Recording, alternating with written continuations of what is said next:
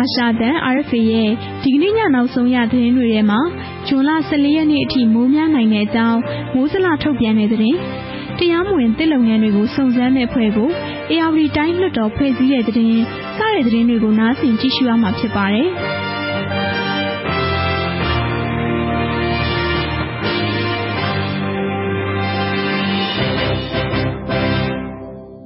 ပါရှင် ဒီကနေ့2018ခုနှစ် ဇွန်လ10ရက် မြန်မာတက္ကရာ1380ပြည့်နှစ်နေုံလပြည့်ကျော်12ရက် တနင်္ဂနွေနေ့ည လွတ်လပ်တဲ့ အာရှတန် RFA ရဲ့ မြန်မာပိုင်းစီစဉ်တွေကို ရန်ကုန်မြို့ RFA ရုံးကနေ တိုက်ရိုက်ထုတ်လွှင့်ပေးနေပါပြီ ကျမစာနီထွန်းပါ မင်္ဂလာပါရှင် ကျမအသေးမင်းစင်ပါ ဒီနေ့ကသတင်းတွေကို စပြီးတင်ပြပေးပါမယ်ရှင်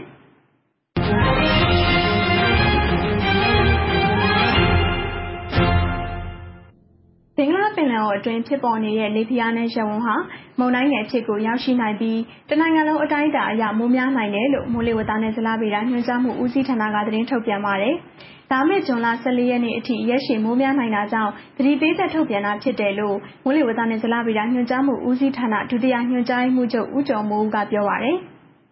၁ရက်ကနေပြီးတော့၄ရက်အတွင်းပေါ့နော်ဒါမိုးကြီးမဲ့သတိပေးချက်ဆိုပြီးတော့ ပုံမှန်ဆိုရင်တော့ ကျွန်တော်တို့ မုတ်တုံဝင်ပြီးသွားတယ်ပေါ့နော်ဒီမိုးကြီးမဲ့သတိပေးချက်ကို ထုတ်ပြန်နေမရှိဘူးပေါ့နော် ဒီတစ်ခေါက်ကတော့ ကျွန်တော်တို့ မိုးကနည်းနည်းလေးများတဲ့ အနေအထားမျိုးလေးရှိတယ်ပေါ့နော် နောက်တစ်ခါကိုရွာတဲ့ဥစ္စာခိုင်းမိုးကြီးနေတာတရက်နေ့လောက်နေပြီးသွားတယ်ဟိုကဒီမုတ်တုံကလည်း အားလုံးကောင်းနေတဲ့အတွက်ကြောင့်6ရက်9ရက်လောက်ကို ဆက်ပြီးတော့ ဖြစ်နိုင်တဲ့ အနေအထားမျိုးရှိတယ်ပေါ့နော်ဒီမိုးကြီးမဲ့သတိပေးချက်ကို ထုတ်လိုက်တာဒီမိုးကြီးနေတာလည်း ကျွန်တော်တို့2ရက်3ရက်လောက် ရှိပါတယ်ဟုတ်ကဲ့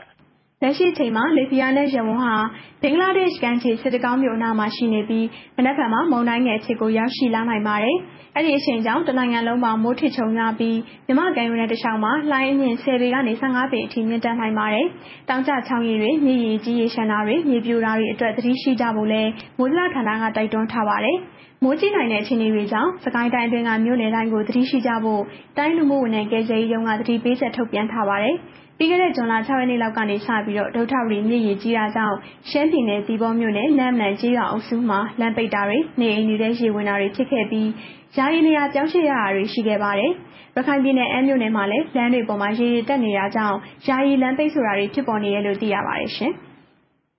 ဧရာဝတီတိုင်းအတွင်းက တရားမဝင် သစ်လုပ်ငန်းတွေကို စုံစမ်းဖော်ထုတ်ဖို့အတွက် တပ်မတော်သား လွှတ်တော်ကိုယ်စားလှယ်တယောက် အပါအဝင် စုစုပေါင်း တိုင်းလွှတ်တော်ကိုယ်စားလှယ်9ယောက်နဲ့ စုံစမ်းစစ်ဆေးရေးအဖွဲ့ ဖွဲ့စည်းလိုက်ပါတယ်။အရင်က ပြင်ပပုဂ္ဂိုလ်တွေ ပါဝင်တဲ့ ကော်မရှင်ကို ဖွဲ့စည်းဖို့ စီစဉ်ခဲ့ပေမဲ့ရှုပ်ထွေးလာနိုင်မှာ စိုးတဲ့အတွက် လွှတ်တော်ကိုယ်စားလှယ်တွေနဲ့ပဲ ဖွဲ့စည်းလိုက်တာလို့ တိုင်းဒေသကြီးလွှတ်တော်ဥက္ကဋ္ဌ ဦးအောင်ကျော်ခိုင်က ပြောပါတယ်။ ဖွဲ့ပြီးသွားပြီ တာဝန်ပေးလိုက်ပါပြီ ပထမ ကျွန်တော်တို့ ကော်မရှင်ဖွဲ့ဖို့ အစီအစဉ်ပြအပြင်ကခေါ်လို့ ဒါပေမဲ့ ကော်မရှင်ဖွဲ့တာဆိုရင် ကိုလွတ်တော်ကတူကြီးပဲပြောတာ ပိုးပြီး လောလောဆယ်တင်မယ်ပေါ့။လို့ဆိုပိုးပြီး ရှုပ်ထွေးသွားနိုင်တယ်လို့ တွက်တယ်။အဲ့တော့ ကျွန်တော်တို့အဲ့လွတ်တော်က ကိုယ်စားလှယ်နဲ့ပဲ ဖွဲ့တယ်ခုဟာတော့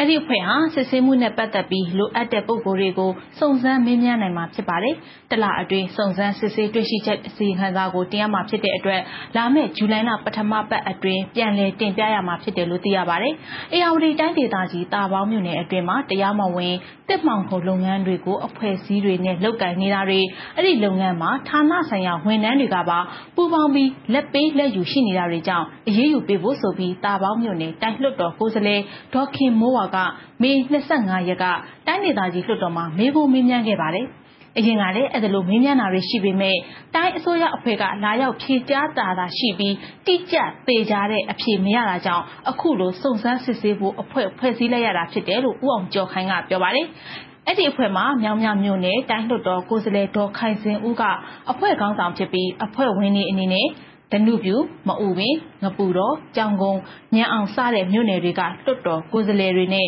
တက်မတော်သား လွတ်တော်ကိုယ်စားလှယ်တယောက် ပါဝင်တာ ဖြစ်ပါတယ်။အေယာဝတီတိုင်းဒေသကြီး လွတ်တော်မှာ စုံစမ်းစစ်ဆေးအဖွဲ့ ဖွဲ့စည်းတာ ဒါ ပထမဆုံးအကြိမ် ဖြစ်ပါတယ်ရှင်။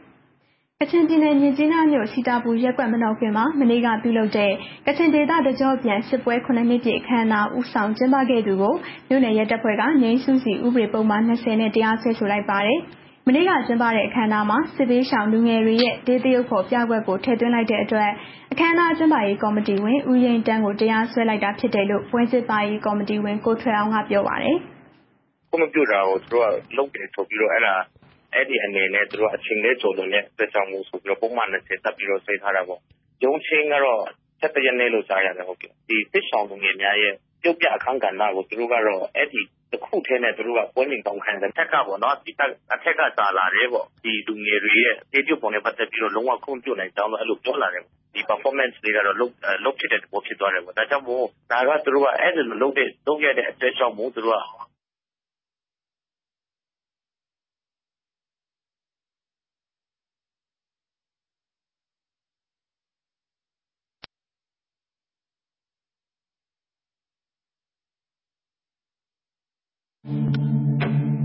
စက်မှုအခက်အခဲရှိနေပါတယ်ခိတ္တသိခံကြပါခင်ဗျာကျေးဇူးတင်ပါတယ်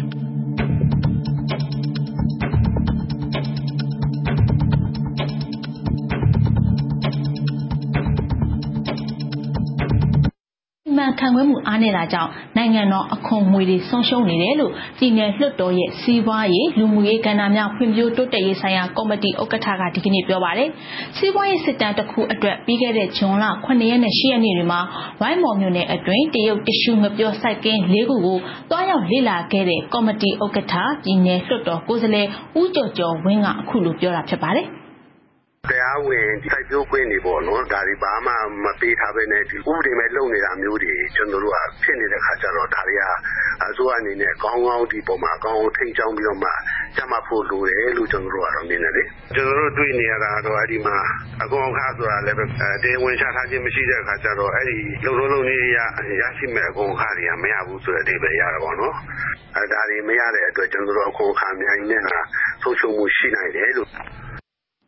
ဝိုင်းမော်မြို့နယ် မိုင်းနာနဲ့ စံကကြေးရွာအုပ်စုက တရုတ်တ िश ူငပြောကုမ္ပဏီလေးခုကို ကွင်းဆင်းခဲ့တာဖြစ်ပါတယ်။အဲ့ဒီကုမ္ပဏီလေးခုမှာ စိုက်ဧက1000ဝန်းကျင်ရှိပြီး အားလုံးဟာ တရားမဝင် လုပ်ကင်နေတာဖြစ်တယ်လို့ ဆိုပါတယ်။လက်ရှိမှာ ဝိုင်းမော်မြို့နယ် စိုက်ခင်းတွေကနေ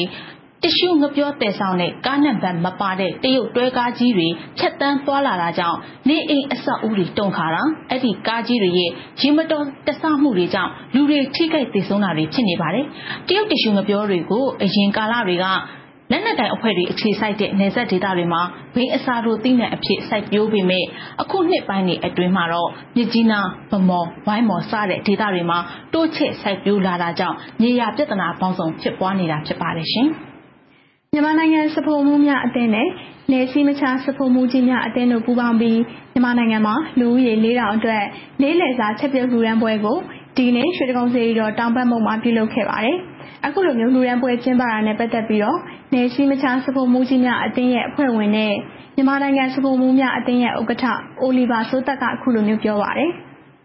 Myanmar is the number one in the world of giving and donating. So chairman said the whole world want to give back to Myanmar now. This is the reason why we are here. မြန်မာနိုင်ငံကကမ္ဘာမှာအထူဒါနပြုတဲ့နေရာမှာနံပါတ်1လို့နာမည်ကြီးပါတယ်။အခုချိန်ကကမ္ဘာကနေမြန်မာကိုတစ်လက်ပြန်လှူရမယ့်အချိန်ဖြစ်ပါတယ်။အဲဒါကြောင့်ကျွန်တော်တို့ရောက်လာတာဖြစ်ပါတယ်။အဲဒါကဘာကိုပြလဲဆိုတော့လူသားချင်းချင်းစီလုံးညီညွတ်ရမယ်ဆိုတဲ့အပေါင်းလက္ခဏာဆောင်တဲ့စဉ်းစားမှုတွေကနေစပွားဖြစ်လာတာပါပဲ။မြန်မာနိုင်ငံသားတွေဟာအဲဝတ်ခြေပွန်သူတွေဖြစ်တယ်။ရွေးထွေးတဲ့နှလုံးသားကိုပိုင်ဆိုင်သူတွေဖြစ်တယ်ဆိုတာကိုတကမ္ဘာလုံးကို ပြသလိုတာလည်း ဖြစ်ပါတယ်။တကမ္ဘာလုံးက မြန်မာပြည်ကို လာကြပါ မြန်မာတွေရဲ့နှွေးထွေးမှုအဲဝတ်ကြည်ပင်မှုတွေကို ကိုယ်တိုင် လာရောက်လေ့လာကြပါလို့ ပြောချင်ပါတယ်။အခုလို နိုင်ငံတကာကနေစည်းမခြားစပုံမှုတွေ လာရောက်လှူဒန်းတာဟာ မြန်မာနိုင်ငံအတွက် ပထမဆုံးချိန်ဖြစ်ပြီးနေစည်းမခြားစပုံမှုချင်းများအသင်းကို နိုင်ငံပေါင်း24နိုင်ငံကစပုံမှုအယောက်80နဲ့ ဖွဲ့စည်းထားတာ ဖြစ်ပါတယ်။မနက်ဖြန်မနက်အစောပိုင်းမှာလည်း ဒလမြို့နယ်ကနေ တွန်တင်းမြို့နယ်အထိ ကျေးရွာတွေကိုတင်မော့တွေနဲ့တွားရောက်ပြီး လူဦးရေ8000အတွက် မနက်စာချက်ပြုတ်လှူဒန်းသွားမယ်လို့ သိရပါမယ်ရှင်။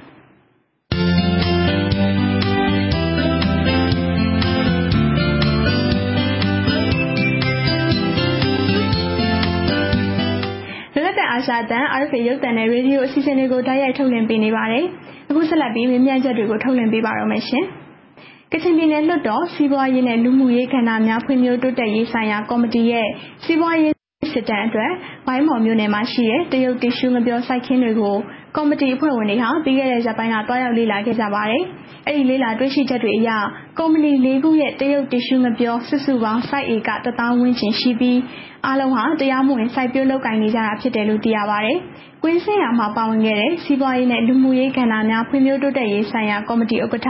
ပြည်내လွှတ်တော်ကိုယ်စားလှယ် ဦးကျော်ကျော်ဝင်းကို RFA သတင်းတောက် ကိုကျော်မျိုးမင်းက ဒီကနေ့ ဆက်သွယ်မေးမြန်းထားပါတယ်ရှင်။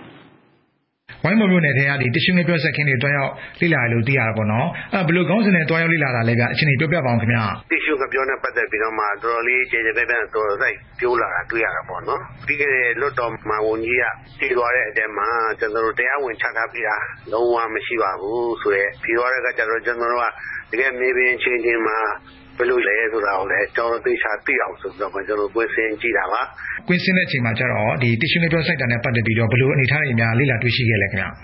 ဆိုင်လေးခုလောက် ကျွန်တော်တို့ သွားပြီးတော့မှ လေ့လာတာပေါ့ အဓိကတော့ဒီကုမ္ပဏီတွေကနေပြီးတော့မှ ကျွန်တော်တို့လည်းဘာရှိရနေတော့တော့နေကိုငှားပြီးတော့မှလောက်ကြတာများပါတယ် ကျွန်တော်တို့လေးခုလေ့လာတဲ့နေရာမှာတော့ဆိုင်တစ်ခုကတော့ သူကအတစ်တော်မြေထဲမှာ ရောက်နေတယ်တစ်တော်မြေဆိုတော့ကအမှန်တကယ်တော့ ဒီလိုတ िश ကိုပြောစားတဲ့ စိုက်ခွင့်မရှိပါဘူးအဲနောက်ပြီးတော့မှ ကုမ္ပဏီကို ကျွန်တော်တို့ မေးရပေါ့ အဲ့တော့ ကုမ္ပဏီကနေတော့လောက်ပိုင်ခွင့်အနေနဲ့လေးခု ကျွန်တော်တို့ မေးကြည့်တဲ့ညမှာလေးခုလုံးဟာဒီဝင်လောက်ပိုင်ခွင့် ကြထားတာ တခုမှ မရှိပါဘူးလေမန်းနဲ့ ကုမ္ပဏီနဲ့အဲဒီလိုစာချုပ်ချုပ်ပြီးတော့မှ ဆောင်ရွက်နေတာဒီပဲ ဖြစ်နေတယ်ပေါ့နော် အဲ့ဒါကြီးကျွန်တော်တွေ့ပါတယ် လွတ်တော်မှာ ဝန်ကြီးတွေ ဖြစ်သွားတဲ့ဥစ္စာလဲဒီတရားဝင်လုပ်ပိုင်ခွင့် မရှိဘူးဆိုတာ အခု ဆရာတို့ လက်ရှိတွားရောက်ကွင်းစင်းတဲ့ကံမှာလဲတို့တွေ တွေ့ရတဲ့ခါကျတော့ တပီနှလုံး အတိုင်းတာနဲ့ လုပ်နေတဲ့တရှိမပြောစိုက်ခင်းတွေဟာ တရားမဝင် လုပ်နေတယ်လို့ပဲ အားလုံးက အဲ့လိုပဲလို့ ပြောလို့ရနိုင်တာဗျ အားလုံး အဲ့ဒီတိုင်းပါပဲ တရားဝင် ချထားပေးတာ လုံးဝမရှိဘူးဆိုတာ ဒါထင်ရှားပါတယ် အဲ့မှာ ဝိုင်းမော်မြို့နယ်ထဲမှာ တွေ့နေရတာကတော့ညီညီလုံးပြန်နေအခုမှ ရှင်းလင်းပြီးတော့မှ အခုပြင်ပြီးတော့မှ သူတို့လုံနေရတယ်ကျွန်တော်တို့ ရှိရပေါ့နော် အဲ့ဒီအမြင်လို့မရဘူးလားပြောတာ အဲ့ဒီနေရာလေးဒီခုနပြောတယ်ဟိုတစ်တော်မြင်ရနေပြီးတော့ လွတ်ကင်းမှုရှိတယ် မရှိဘူးဆိုတာလည်းပဲ ဒါရီအတိအကျ ကျွန်တော်လည်းဟိုမသိသေးဘူးပေါ့ တချို့နေရာတွေတစ်တော်မြင်နဲ့ လွတ်ဖို့ဟာ တစ်တော်ကြိုးဝိုင်းမြေအတွင်းမှာကြားရောက်နေရတယ်လည်းပဲရှိမယ်လို့ ကျွန်တော်တို့အမြင်ရတာပေါ့ သုံးသပ်ရတာပေါ့နော် အခုလိုမျိုးဒီတရားမဝင် လုပ်နေတဲ့အားတွေကို လေ့လာတွေ့ရှိရတဲ့အခါကျတော့ တိုင်းပြည်နဲ့ ဒေသခံလူထုတွေပေါ့နော်အလုံးတက်ပေါ်ဘယ်လိုတွေတရားမှုတွေ ရှိလဲခင်ဗျ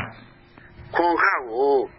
အဓိကပါ။ရဖို့ပါပဲ။ကျနော်တို့က တရုတ်ပြည်ကနေပြီးတော့မှ သူတို့ဆီကနေပြီးတော့မှ အထောက်အပံ့နဲ့ ပြည်တွင်းကုမ္ပဏီတွေကနေပြီးတော့မှ ငှက်ပျောစိုက်နေတာပါပဲ။စိုက်တာကို ကျနော်တို့ ဘာမှမပြောလိုပေမယ့် မြေလွတ်မိုင်းဆိုရင်လည်း မြေလွတ်မိုင်း စီမံခန့်ခွဲမှုဥပဒေအရ လုပ်ထုံးလုပ်နည်းအရ ဖြစ်ဖို့ပေါ့နော်။လယ်ယာမြေဆိုရင်လည်း လယ်ယာမြေရဲ့ လုပ်ထုံးလုပ်နည်းအရ ဒါတွေ တရားဝင်ဖြစ်အောင်လုပ်ပြီးတော့မှ ဒီရတဲ့ရဆိုင်တဲ့ အခွန်အခါတွေကို အပြေဝရဖို့ပေါ့နော် အဲ့တော့ ကျွန်တော်တို့တွေ့နေရတာတော့ အဲ့ဒီမှာအဲတရားဝင်ချထားခြင်းမရှိတဲ့အခါကျတော့ အဲ့ဒီလုံလုံးလုံးလေးရရရှိမဲ့အခွန်အခါတွေက မရဘူးဆိုတဲ့ အဓိပ္ပာယ်ရတာပေါ့နော် အခု ကျွန်တော်တို့တော့မှဝန်ကြီးဖြည့်သွားတဲ့အလိုရဆိုလို့ရှိရင်အဲဒါအကုန်ခါရပါတယ် သူဖြည့်သွားတာတော့ 4.7 ဘီလီယံလောက်ရှိတယ်ပေါ့ ဒါပေမဲ့ အဲ့ဒီရတဲ့အကုန်ခါဒီဘယ်ပုံမှာပါရတယ်လဲဆိုတော့ဒီ ဖြတ်သန်းသွားလာတဲ့ဒီဆက်ရှုငပြောကားတွေကနေပဲရတာဖြစ်နေတယ် အမှန်တကယ်တော့ဒီတ िश ူငပြောစိုက်တဲ့ နေရာနေရာကွန်ပေါ့နော်နေရာကွန်တွေကို ကျွန်တော်တို့ကဒီခွန်ခါရမယ် နောက်ပြီးသူစာချုပ်ပေါ်မှာ ဝင်ငွေကိုလည်းရရမယ် နောက်ပြီးတော့မှ သူတို့ဒီဆောင်မဲ့မြေလို့မရိုင်းဆိုလည်း မြေလို့မရိုင်းရပေါ့ဆောင်မဲ့သူတို့ခွန်ခါတွေရှိတယ် အဲအဲ့ဒါတွေကို ကျွန်တော်တို့က ရအောင်မယ်ပေါ့နော်အဲ ဒါတွေမရတဲ့အတွက် ကျွန်တော်တို့ အခွန်ခါမြိုင်နေတာဆုံးရှုံးမှု ရှိနိုင်တယ်လို့ ကျွန်တော်တို့တုံးသပ်ပါတယ် ဆရာတို့တော့လည်း တွေ့မှာပေါ့ အဲ့ကားတွေကဒီနံပါတ်တွေကိုလည်း သူပိတ်ထားတဲ့နံပါတ်တွေလည်း မပါဘူးနဲ့ အဲ့တွဲကားကြီးတွေဒီကနေတ िश ငပြောတင်သွားတာပေါ့နော် ပြီးတော့ ပြောင်းဝင်လာတဲ့အချိန်မှာလည်းဒီတရားမဝင်ကုန်တွေပေါ့နော် တာမီကုံတို့ ဒါတွေ တင်နေတယ်ဆိုပြီးမှလည်းအဲ့ဒီတက်ကတွေက ကျွန်တော်တို့ပြောတာပေါ့ အတီးပြုလို့ကတော့ မရဘူးပေါ့နော် အဲ့ကကျတော့ ဆရာတို့အနေနဲ့ ဒီအချိန်တွေဘယ်လိုများတုံ့တက်မိလဲဗျအဲ ကျွန်တော်တို့လည်း ဒီလိုပဲ သုံးသပ်မိပါတယ်။ဘာကြောင့်လဲဆိုရင် သူကတင်ဆောင်သွားတဲ့နေရာမှာအလုံး အလုံးပိတ်ကားတွေ ဖြစ်နေတယ်ပေါ့နော်။အဲဒါပြီးတော့မှ ဒီကားတွေက ကားနံပါတ်တွေကို အကုန်လုံး သူကဟိုချက်စကူနဲ့အုပ်ပြီးတော့ တိတ်ပတ်ပြီးတော့မှဒီလိုတွာလာနေကြတာပေါ့နော်။အဲဒါတွေကဟိုကျွန်တော်တို့ ဝိုင်းမော်မြို့တွင်းမှာ ဖြတ်တန်းတွာလာနေကြတဲ့အတွက်အဲဒါတကယ်လို့များပေါ့နော်။ accident တစ်ခုခုဖြစ်လို့ဟိုဖြစ်ပြီဆိုလို့ရှိရင် ဒီကားညာဟိုနံပါတ်လည်း ဖတ်လို့မရအဲကားပုံစံတွေကလည်းခါစင်စင်တွေ တူတူတွေဆိုတော့ဟို ဘယ်သားကို ဘယ်လိုလိုက်ရမှန်း ကျွန်တော်တို့ကဒါမသိဘူးဖြစ်နေတာပေါ့ အဲ့ဒါကြတော့ တကယ် အမှန်တကယ် အခွန်ဆောင်ခဲ့ပြီးသားဆိုရင်လည်းပဲဒီနံပါတ်တွေကို ကျွန်တော်တို့က အုပ်ထားဖို့ မလိုဘူးပေါ့ နံပါတ်ကိုတစ်ခုဖြစ်ပြီဆိုရင် ကျွန်တော်တို့ကအဲနော်ဖတ်လို့ရမယ်အဲပြီးရင် တိုင်လို့ရမယ် အခုကအဲ့ဒီနေသားမှုပဲနဲ့ အခုလို သူကဒါတွေကိုကားနံပါတ်တွေကို အကုန်လုံး ပိတ်ဖုံးပြီးတော့မှသူတွားနေတဲ့အခါကျတော့ ပြီးတော့မှ ကားတွေက အလုံးပိတ်တယ် ဒီ check point အနေနဲ့ ဘယ်နေရာမှကျွန်တော်စစ်ဆေးတာ ကျွန်တော်မတွေ့ဘူး အဲ့ကကြတော့ အထဲမှာ ဘာတင်လို့ တင်တော့မှမသိဘူးပေါ့နော် ဟုတ်ကဲ့ အချိန်ပေးလို့ ဆရာဦးကျော်ကျော်ဝင်း အားရကြကျေးဇူးအများကြီးတင်ပါတယ်ခင်ဗျာ ဟုတ်ကဲ့ အေဟော်ဒီတိုင်းဒေသကြီးအတွင်းက တရားမဝင်တစ်မောင်ခုံလုပ်ငန်းတွေကို စုံစမ်းစစ်ဆေးဖို့အတွက်တက်မတော်သား လွှတ်တော်ကိုယ်စားလှယ် တယောက် အပါအဝင် လွှတ်တော်ကိုယ်စားလှယ်9ယောက်နဲ့ စုံစမ်းစစ်ဆေးအဖွဲ့ကို လွှတ်တော်က ဖွဲ့စည်းလိုက်ပါတယ်။တိုင်းဒေသကြီး လွှတ်တော်ဥက္ကဋ္ဌ ဦးအောင်ကျော်ခိုင်ကို RFA သတင်းတောက်မတ်တီဗီမင်းစင်က ဆက်သွယ်မြင်မြန်ထားပါတယ်ရှင်။ ဧရာဝတီတိုင်းလွှတ်တော်မှာ တာပေါင်းက လွှတ်တော်ကိုယ်စားလှယ် ဒေါ်ခင်မိုးဝါ မေးမြန်းခဲ့တဲ့ မေးခွန်းနဲ့ ပတ်သက်ပြီးတော့ဒီတိုင်းလွှတ်တော်ကနေပြီးတော့စုံစမ်းစစ်ဆေးကော်မရှင်ဖွဲ့ပြီးတော့ စစ်ဆေးသွားမယ်ဆိုပြီး ဆရာပြောထားတာရှိရလေ။ဟောဒီဇွန်လ9ရက်နေ့နောက်ပိုင်းမှာဒီဖွဲ့စည်းသွားမယ်ဆိုပြီး ဆရာပြောထားတာလည်းရှိရောအခုဖွဲ့စည်းသွားပြီလား ဘယ်လိုအခြေအနေရှိနေပြီလဲ သိချင်လို့ပါရှင်။ဖွဲ့ပြီးတော့ပြီတောင်းပေးလိုက်ပါပြီဟုတ်ကဲ့။တလားတွင်းပြန်ဒီကကပြန်တင်နိုင်ဖို့ပေါ့။စစ်ဒါဆိုတော့ဆရာတလားတွင်းဆို ဘယ်ရက်လောက်က စလိုက်တာလဲဆရာဖွဲ့လိုက်တာလေ။အဲပြီးခဲ့တဲ့ဘက်ထဲမှာပဲ။ဟို အရင်တစ်ခါဆရာပြောထားပုံအရဆိုရင် ဒီလိုမျိုးအဖွဲ့ဖွဲ့တဲ့အခါမှာဒီပြင်ပပညာရှင်တွေ ပြင်ပပုဂ္ဂိုလ်တွေပါခေါ်ပြီးတော့ ဖွဲ့စည်းသွားမယ်ဆိုပြီး ပြောထားတာရှိတော့ အခုဖွဲ့စည်းလိုက်တဲ့ အခြေအနေက ဘယ်လိုမျိုးရှိလဲရှင်ပြင်ပသူတွေရော ပါလား ဒါမှမဟုတ် လွှတ်တော်ကိုယ်စားလှယ်တွေကြီးပဲလား ဘယ်လိုမျိုးဖြစ်သွားပြီလဲရှင်ပထမ ကျွန်တော်တို့ ကော်မရှင်ဖွဲ့ဖို့ အစီအစဉ်ပြဒါပေမဲ့ ကော်မရှင်ဖွဲ့တာဆိုရင်ကိုလွတ်တော်ကသူကြီးပဲ ဖွဲ့တာပိုးပြီးဘယ်လိုလုပ်တဲ့ပြင်မယ်ပေါ့။လို့ဆိုပိုးပြီးရှုပ်ထွေးသွားနိုင်တယ်လို့ တွက်တယ်။အဲ့တော့ ကျွန်တော်တို့အဲ့လွတ်တော်က ကိုယ်စားလှယ်နဲ့ပဲ ဖွဲ့တယ်ကူဟာတော့ပြင်က ခေါ်လို့ နောက်ကျတော့ကလွတ်တော်ဖွဲ့ရတဲ့ဖွဲ့မယ်အဲ့ဒါဆက်ဒါဆိုတော့ဟိုတလအတွင်းဆိုတော့ဒီ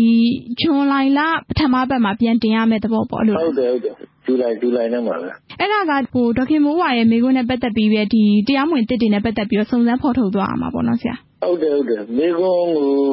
ဟိုဟာအစိုးရဖွဲ့လည်း ဖြေပါတယ် ဖြေပေမဲ့အဲ့လိုအဖြေမထွက်ဘူး ဖြစ်နေတယ် ဟိုဘက်ကလည်း အစိုးရဖွဲ့ ဖြေတာနဲ့ ဒီကမိခွန်းမေးတာနဲ့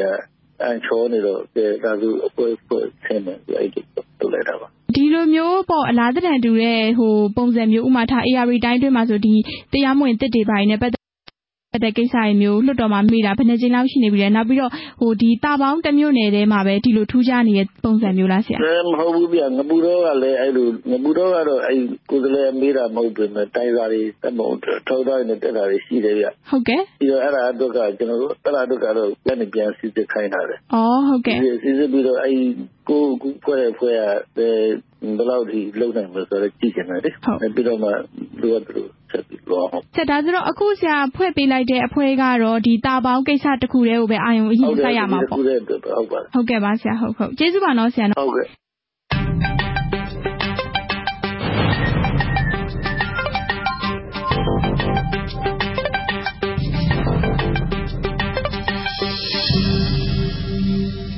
အခုဆက်လက်ပြီးပတ်စင်ခန္ဓာတွေကို ထုတ်လွှင့်ပေးပါတော့မယ်ရှင်။ သောတာရှင်တွေဆက်လက်နာဆင်ရမှာက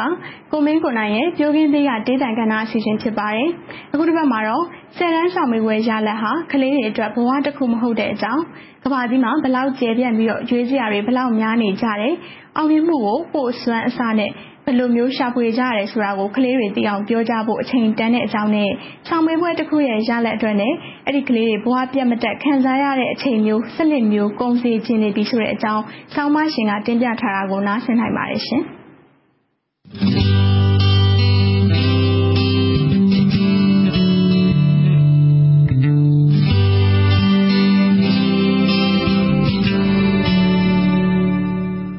ဒီတစ်ပတ်လဲ ဆယ်တန်းစာမေးပွဲတွေအောင်စင်းထွက်ပြီးတဲ့နောက်လှုပ်ခတ်ခဲ့တဲ့လူအဖွဲ့အစည်းအပေါ်မှာစိုက်ခတ်မှုတွေအကြောင်းကိုပြောမှာပါအဓိကကတော့ဆယ်တန်းဖြည့်ပြီးတဲ့နောက်မှာကလေးတွေရဲ့ဘဝအတွက်အရေးကြီးဆုံးလမ်းခွဲကြီးပဲလို့အားလုံးကနားလည်ထားပါတယ်အဲ့လိုလမ်းခွဲလို့ပြောတာကသေချာစဉ်းစားမယ်ဆိုရင်နောက်ထပ်လမ်းတွေပေါင်းများစွာရှိတယ်လို့ဆိုတဲ့အချက်ကိုမေ့လျော့နေတာများလို့ပါဒီဆယ်တန်းစာမွေကဘဝရဲ့နောက်ဆုံးအဆုံးဖြတ်ပဲလို့လို့ဟိုပြန်ပြင်လို့မရတော့တဲ့ကိစ္စလို့လို့တွေးကြတဲ့အခါမှာ အင်မတန်မှဖိအားတွေကလေးပေါ်မှာများသွားပါတယ်။အဲ့ဒီကလေးတွေနဲ့ပတ်သက်ရင်တကယ်လို့ဒီနှစ်မအောင်တဲ့ကလေးသို့မဟုတ်အမှတ်ကိုလိုချင်တော့မရတဲ့ကလေးတွေအတွက်အနာဂတ်ပျောက်ပြီလားအဲ့လိုမိကုန်းတွေအပေါ်မှာအများစုခံစားရတာပါအဓိကကတော့ခွဲခြားဆက်ဆံခံရတဲ့ပြဿနာပါပဲအဲ့တော့ထူးချွန်အောင်မြင်တဲ့ကလေးကလွယ်ရင်ကျန်တဲ့ကလေးတွေကအနေနဲ့အများတော့ဖိအားဝင်တယ်ပြီးတဲ့အခါမှာစိတ်ဓာတ်တွေကိုထိခိုက်သွားစေတယ်ပေါ့အဲ့တော့ကလေးဆိုတာ ဘလောက်ရွေးချယ်တတ်လို့လဲမိဘလူကြီးတွေကပဲအကောင်းဆုံးရေးပေးရမှာပဲဆိုပြီးတော့အမြဲပြောပါတယ်ဟုတ်ပါတယ်ကျွန်တော်တို့ဘာလို့ရေးမှာလဲအဲ့ဒီကလေးတွေတက်ခဲ့တဲ့အကြောင်းသူနေရမယ့်ဘပတ်ဝန်းကျင်ကြီးပြင်းရတဲ့နဘေးကလူတွေရဲ့အယူအဆတွေအဲ့ဒါတွေအားလုံးကလေးနဲ့သက်ဆိုင်ပါတယ်ကျွန်တော်တို့ကရေးရွေးချယ်နိုင်စွမ်းမရှိဘူးဆိုပြီးတော့အမြဲသူတို့အပေါ်မှာအထင်အမြင်သေးခဲ့တယ်နှိမ့်ချခဲ့တယ်ဆိုတဲ့ခါကျတော့သူတို့ကိုရွေးချယ်နိုင်စွမ်းပြည့်အောင်ကိုကျွန်တော်တို့ဘယ်လောက်လုပ်နိုင်ခဲ့လဲဆိုတာကိုပြန်စဉ်းစားသိနေတာပါ ပြောပါတော့အဲ့ဒီအကြောင်းကိုကျွန်တော်ရေးပြီးတော့တင်ပြတဲ့အခါမှာတုံ့ပြန်မှုတွေတွေ့ရပါတယ်အဲ့တော့မိဘတစုရဲ့တင်ပြပုံကိုကြည့်ပါသူတို့ကတဲ့ဒီကလေးတွေအတွက်ကျောင်းတွေမှာအခြေခံဘလောက်ကောင်းကောင်းသင်ပေးနိုင်ခဲ့လဲတဲ့အခြေခံဆိုတဲ့နေရာမှာနှစ်မျိုးရှိပါတယ်။ကျောင်းကစာမေးပွဲစစ်မဲ့ဘာသာရပ်တွေအပေါ်မှာအခြေခံရဲ့နောက်တစ်မျိုးကတော့တွေးခေါ်မျှော်မြင်ဖို့ကိုယ့်ကိုယ်ကိုယုံကြည်ဖို့အတွက်အခြေခံရဲ့ပါ။အဲ့တော့ဒုတိယအမျိုးအစားတွေကပေါ့။ဆိုပါတော့ကျောင်းတွေမှာဂီတတို့ ပကြီးတို့ကာယဖွံ့ဖြိုးမှုတို့သင်ကြပြီဆိုရင်မိဘတွေကအဲ့ဓာတွေကစာမေးပွဲမှာမမေးတဲ့ကိစ္စတွေမလို့အာမပေးကြပါဘူး။ဒါအများစုပါ။တချို့အ ਨੇ စုကတော့နားလည်ကြပါတယ်။အဲ့ဒါကဘာတွေရတာလဲဆိုတော့တစ်အမှုပညာတွေရဲ့အခြေခံတွေကိုနားလည်တယ်နောက်တစ်ခုကဖန်တီးမှုစွမ်းအားပါနောက်ကိုယ့်ရဲ့အလှည့်ကိုကိုသိတာကိုဘယ်နေရာမှာအလုပ်လုပ်ရမယ်ဆိုတာနားလည်တာဒါတွေဖြစ်လာတာပါအဲ့တော့စာမေးပွဲတွေဟာနောက်ဆိုရင်ဒီလိုအထက်တန်းအဆင့်စာမေးပွဲတွေမှာ တွေးခေါ်မျှော်မြင်မှုကို လိုချင်လို့ အဖြေတွေကို တွေးဆပုံတွေးဆနည်းတွေကို ဖြေခိုင်းတာတွေ လာပါတော့မယ် အဲ့ဒီခါကျရင် သူတို့ကို သင်ပေးတဲ့ ဆရာတွေကိုယ်တိုင်ကရော ဘယ်လိုတွေးလဲ ဘယ်လိုမြင်တတ်တယ်လဲဆိုတာ တော်တော်အရေးကြီးလာပါပြီ ဆိုလိုတာကတော့ စနစ်တစ်ကို ကျွန်တော်တို့က ပြောက်မယ်ဆိုတဲ့ ဆုံးဖြတ်ချက်နဲ့တွားကြတဲ့အချိန်မှာ ဆရာတွေကိုယ်တိုင်က စနစ်ဟောင်းတုန်းက ပုံသေးခွက်နဲ့ ပုံစံခွက်နဲ့ သင်ခဲ့ရတဲ့ ဆရာတွေကို မနှဲအခု ပြုပြင်နေကြရတာပါ အဲ့တော့အဲ့ဒီဆရာတွေကကလေးတွေကိုတွေးခေါ်မြောင်မြင်စဉ်းစားနည်းတွေဘယ်လိုသင်ပေးမလဲတချို့နေရာတွေမှာ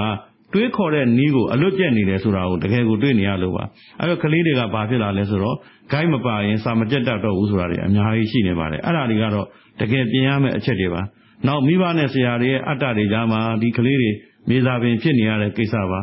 ဖိအားတွေကြားထဲမှာမပြောမရှင်ဖြစ်နေကြတယ်တချို့ဆက်ရုပ်လိုဖြစ်လာကြတယ်ဒါတွေကိုမိဘတွေကပြန်ပြီးတော့ထောက်ပြကြပါတယ်အဲ့တော့ဘော်ရာဆောင်ကိုပို့လိုက်မယ် အဲ့ဒီမှာရှိနေတဲ့ guide တွေနဲ့ဝိုင်းပြီးတော့ဖိလိုက်မယ်ပေါ့အဲ့ဒီမှာပဲတခါတန်တရာကဘာပြန်လဲဆိုတော့ကလေးတွေကမိဘတွေရဲ့ထားတဲ့နေရာမှာနေရတယ်အပ်တဲ့ကြောင်းကိုတက်ရတယ်ကိုယ်တိုင်သုံးသပ်မှုအစွမ်းကတော့သိနေသွားပြန်တွေ့ရပါတယ်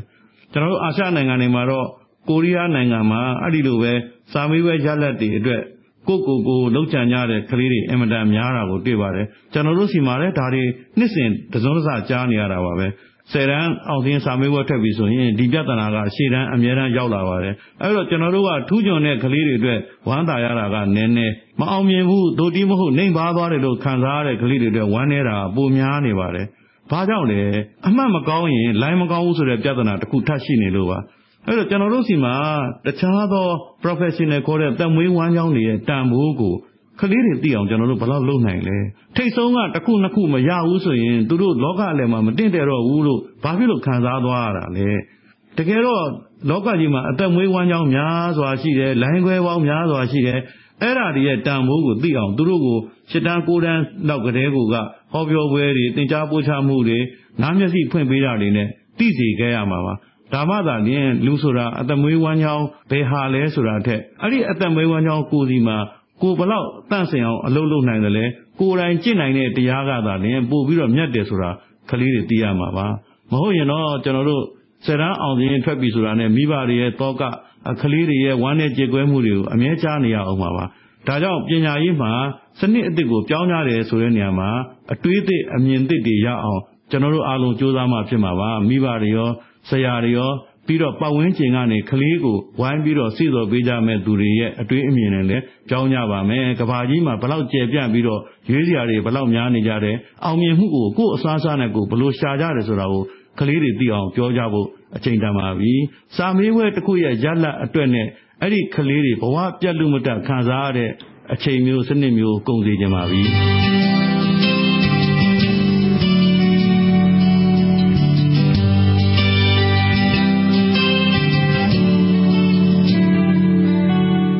ရှင်တွေဆက်လက်နားဆရာမကပြင်ပဆောင်းမရှင်ကုစန်နီဦးရဲ့အလွဲအမှားများနဲ့တိုးမိတိုက်မိအစီအစဉ်ဖြစ်ပါတယ်အခုတစ်ပတ်မှာတော့ပြီးတဲ့ရက်ပိုင်းကရန်ကုန်တိုင်းအစိုးရအဖွဲ့ဝင်ဝင်ကြီးတွေအတွက်ကားအကောင်းစားတွေ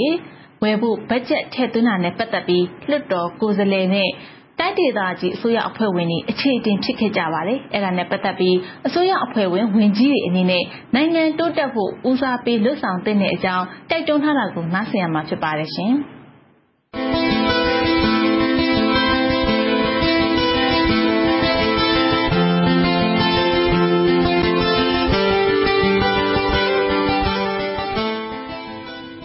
ံ့ခံသာလို့မာပါရဲ့လားတူတော်မောင်တခါကဒေါ်အောင်ဆန်းစုကြည်ပြောခဲ့တဲ့စကားလေးတစ်ခွန်းကိုပြန်ပြီးအမှတ်ရမိတယ်ပြည်သူတွေဆင်းရဲနေချိန်မှာကားအကောင်းကြီးစီးရမှာကျမရှက်တယ်တဲ့အခုဆိုရင် NLD အစိုးရတက်တန်းနှစ်နှစ်ကျော်ကျော်ရှိလာတဲ့အချိန်မှာ ပြည်သူတွေ ရွေးချယ်တင်မြှောက်ထားတဲ့ ဝန်ကြီးအချို့ဟာ ကားအကောင်းစားကြီးတွေကို စီးကျင်နေကြပါပြီငါတူ အများသိတဲ့အတိုင်းပဲ ရန်ကုန်တိုင်းဒေသကြီး အစိုးရဘက်ကဝယ်ယူမဲ့ဖို့ကားဆယ်စီးနဲ့ မြို့တော်ဘဏ်ကနေ နိုင်ငံခြားဘဏ်လုပ်ငန်းကို လုပ်ကင်မှုကျပ်တန်း6800တောင်းခံထားတာနဲ့ ပတ်သက်ပြီး စီမံဘဏ္ဍာဝန်ကြီးနဲ့ လွှတ်တော်ကိုယ်စားလှယ်တွေ အခြေအတင် ဖြစ်ခဲ့ကြပါတယ်။စိတ်ကြီးကနောင်တူမြို့နယ် မဲဆန္ဒနယ်အမှတ်1တိုင်းဒေသကြီး လွှတ်တော်ကိုယ်စားလှယ် ဒေါ်စနာမင်းက အလက်ကား သဘောမတူတာ မဟုတ်ပါဘူး။လက်ရှိ ဝန်ကြီးတွေမှာ လိုင်းကားစီးနေတဲ့သူ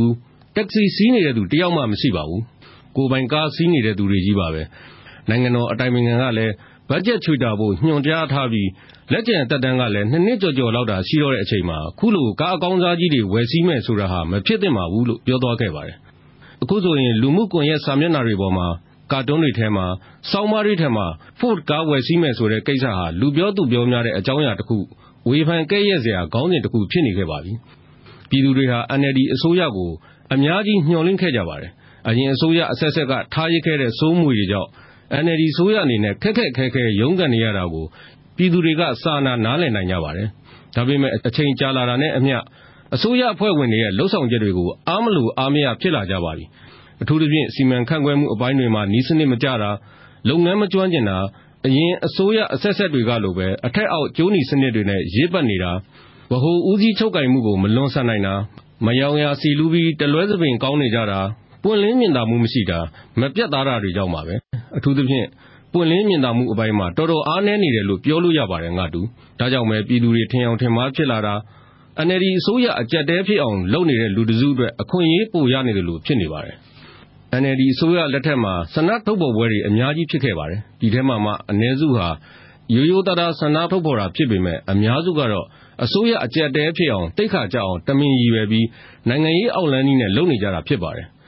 အဲ့ဒီအောင်လန်းနီးနဲ့လုပ်နေတဲ့အဖွဲ့အစည်းတွေရဲ့အတန်ဖိုင်တွေဓာတ်ပုံတွေလည်းလက်ရှိအစိုးရအပြင်အချို့ပြည်သူတွေစီမှာတောင်လက်ဝယ်ရှိနေကြပါတယ်။ဒါကိုပြည်သူတွေစီဓာတ်ရိုက်ချပြလိုက်ရင်အစိုးရပေါ်ပြည်သူတွေထင်အောင်ထင်မှားဖြစ်နေတာတွေဖြေလျော့သွားနိုင်ပါတယ်။တစ်ဖက်ကမယိုးမသားလုပ်နေတဲ့အဖွဲ့အစည်းကိုလည်း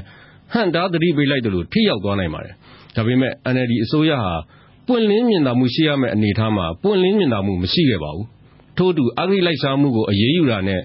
အခြားနိုင်ငံရေးရာကိစ္စတွေအချို့မှာလည်း ပွင့်လင်းမှုအားနည်းခဲ့ပါတယ်။ဒီလိုပြောသင့်တာကိုပြော ချပြသင့်တာကို ချပြမယ်အနေထားမှာ ပွင့်လင်းမြင်သာမှုမရှိတာကြာလာရင် အစိုးရပေါ် ပြည်သူတွေ ယုံကြည်ကိုးစားမှုရော့ကျလာနိုင်ပါတယ်။ပြည်သူတွေမှာ NLD အစိုးရအပြင် အခြားယုံကြည်ကိုးစားရတဲ့ နိုင်ငံရေးအဖွဲ့အစည်းတွေလည်း မရှိပါဘူး။ဒီအခြေအနေရောက်ဖို့ဘလောက်တော့အသက်သွေးချွေးနဲ့ အချိန်တွေ ပေးဆက်ခဲ့ရတာလဲဆိုတာ အားလုံးသိပါ။နောက်ကြောင်းပြန်ပြီး အာဏာရှင်တွေလက်ထဲကို ဘယ်သူတဦးတယောက်မှ ပြန်မသွားကြကြတော့ပါဘူး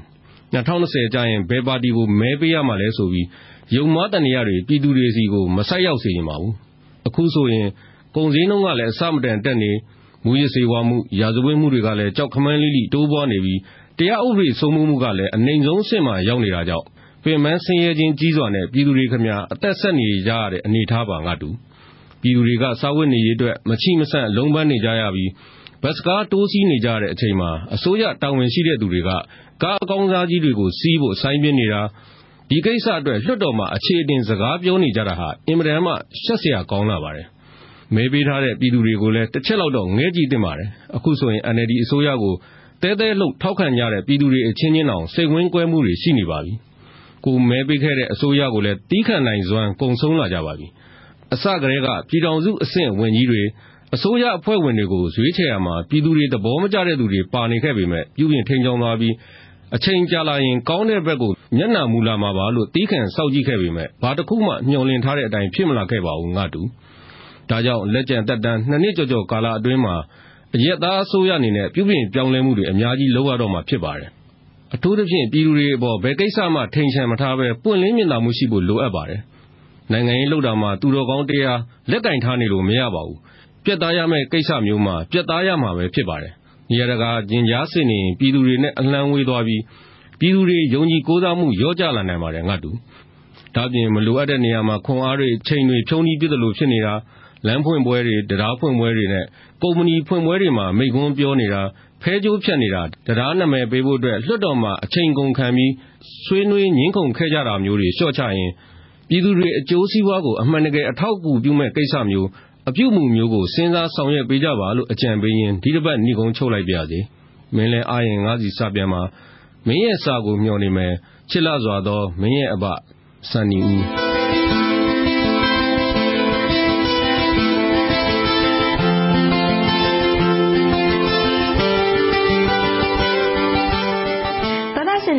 နားဆင်ရမှာက ပြင်ပဆောင်းပါရှင်မက်ခင်မျိုးသွဲရဲ့ မြမလေယာကဏ္ဍ အစီအစဉ် ဖြစ်ပါတယ်။အခုတစ်ပတ်မှာ စိုက်ပျိုးစရိတ် ချင်းငွေစနစ်တကြောင်ချင်းငွေ မထုတ်တော့တဲ့သူတွေ ချင်းငွေမထုတ်နိုင်တဲ့ တောင်သူတွေ ရှိနေတဲ့အတွက် ချင်းငွေမူဝါဒကို အမြန်ဆုံး ပြန်လည်သုံးသပ် ပြင်ဆင်သင့်တဲ့အကြောင်းကို ဆွေးနွေးတော့မှာ ဖြစ်ပါတယ်ရှင်။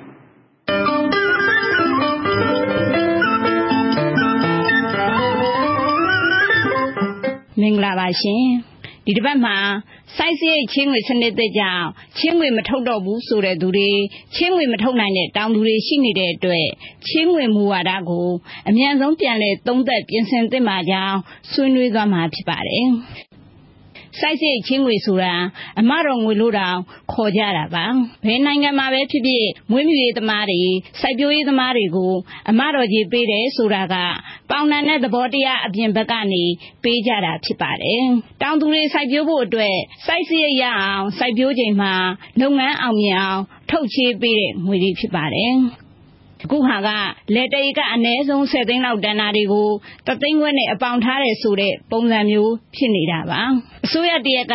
စီးပွားရေးပုံစံနဲ့စဉ်းစားလာတဲ့အခါမှာတောင်သူတွေအတွက်တော်တော်အခက်အခဲဖြစ်ကြရပါတယ်အချို့တောင်သူတွေဆိုရင်မနှစ်ကအထိပုံစံခွန်မိတ်တူနဲ့ပဲစိုက်ပျိုးစရိတ်ချေးလာတာကြောင့်လောလောဆယ်ပုံစံခွန်ကတောင်သူအများစုရဲ့လက်ထဲမှာမရှိကြပါဘူး အကြောင်းကြောင်းနေနဲ့ အခြားတနေရာမှာ ပေါင်ထားတဲ့သူတွေဆိုရင် စိုက်ပျိုးစရိတ်တောင် ချီးခွင့်မရတော့ပါဘူး နှစ်တိုင်းလိုလို ပုံစံကိုမိတ်တူနဲ့ပဲ ချင်းငွေထုတ်ရတာဆိုတော့ အခြားနေရာမှာ အပေါင်ထားသူတွေလည်း အဆင်ပြေခဲ့ကြပါတယ် ပုံစံကိုလက်ထဲရှိတဲ့ တောင်သူတွေအနေနဲ့လည်းလက်တဧကကိုတသိန်းခွဲနဲ့ စိုက်စရိတ်ချင်းငွေရဖို့ ပုံစံခုံမူရင်းပေးရမယ်ဆိုတော့ အရေးပေါ်ငွေလိုရင်တောင်အခြားမှာအပြင်တို့နဲ့ချင်းကားလို့မရနိုင်တဲ့အနေအထားတွေရှိနေပါတယ်လက်ထဲပုံစံကိုမရှိတဲ့သူကအခြားပေါင်ထားတဲ့နေရာတွေမှာရွေးယူပေးရမှာဖြစ်တာကြောင့်ချင်းငွေစနစ်ကတော့တောင်သူအများစုအတွက်အဆင်မပြေနိုင်ပါဘူး။စိုက်စိတ်ချင်းငွေစနစ်သစ်ကြောင့်တောင်သူထောက်ဝက်ခန့်ကချင်းငွေမယူဖြစ်တဲ့အကြောင်းကိုမန္တလေးတိုင်းမလှိုင်မြို့နယ်88ငိမ့်ပွင့်မှာတောင်သူရေးဆောင်ရွက်သူကိုတက်နိုင်ဝင်က အခုလိုပြောပါတယ်